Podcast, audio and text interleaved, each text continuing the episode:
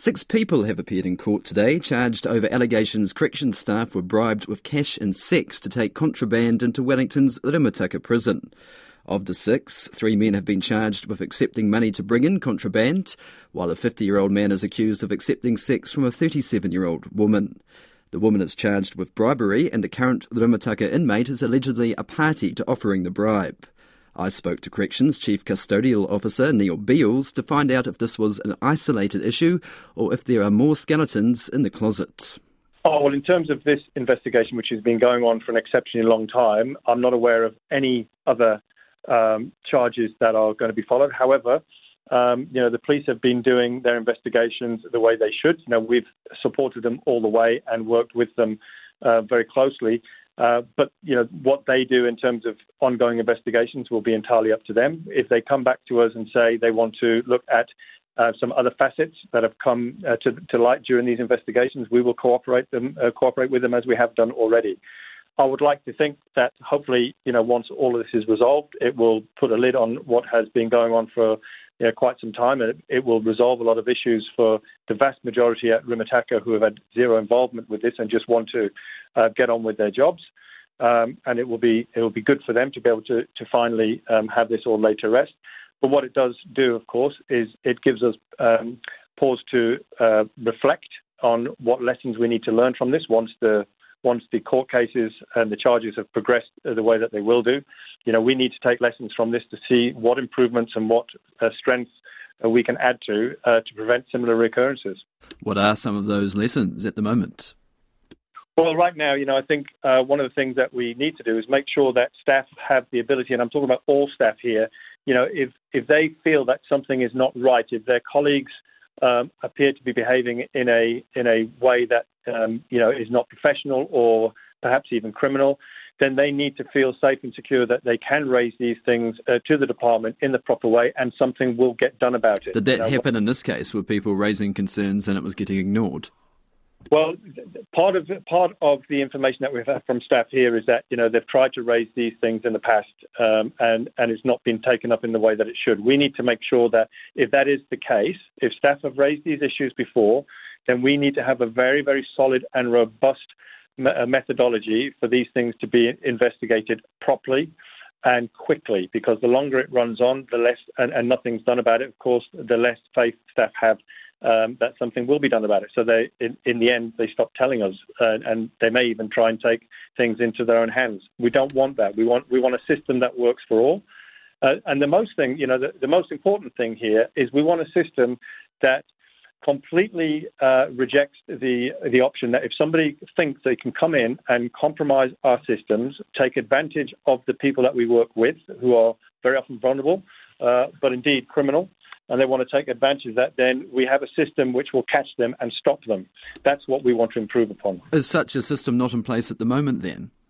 Uh, to a very large degree, it is. But I, I think what we've got to put into context here is know, right now, today, we've got 9,000 prisoners in 18 jails around the country, one of them being private. And we have about 30,000 people in the community that we work with. Um, and we have 10,000 staff who do all of that. So that's a lot of moving parts uh, and there's a lot of movement in and around prisons um, that take place every single day. And no matter what, what prison you work in, in what part of the world, there are always going to be vulnerabilities because it's not a perfect system. If you have somebody who is looking for those vulnerabilities to exploit them, and we don't have good measures in place to actually either report or catch, uh, then issues like this are more likely to happen.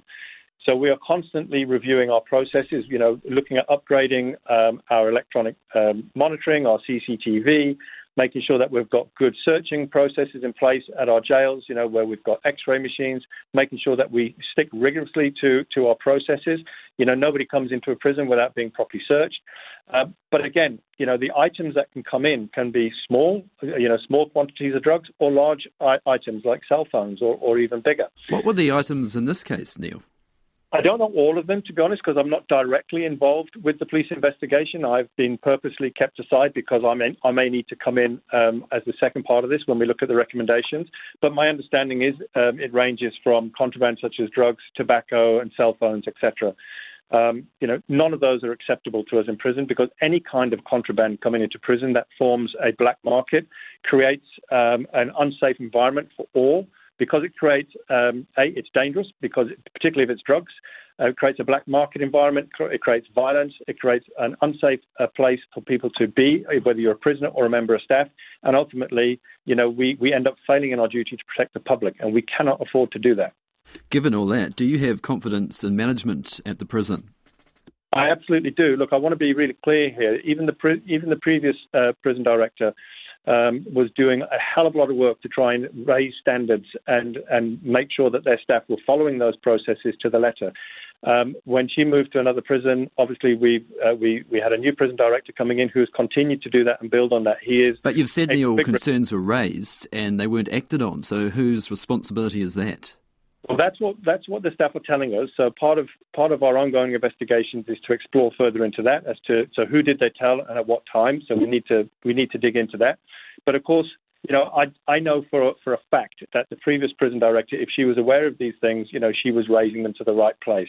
But of course, when you've got a lot of people in a prison, they may they may believe that they've told the right person, but if that person isn't isn't willing to take action or doesn't have the delegation to take action and nothing gets done, then that's where it ends. We need people to feel they can go right to the top if they need be, you know, and and that you need to have open communication and not have systems that are so closed off that people feel unwilling or scared to raise issues. And this is probably not um, uncommon in large organizations right across the country, whether it's a hospital, or whether it's the police, whether it's the school or the defense force.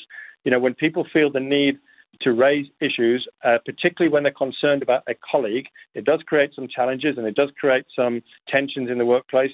We need people to believe that they can do that safely and that they will be heard and things will be acted upon.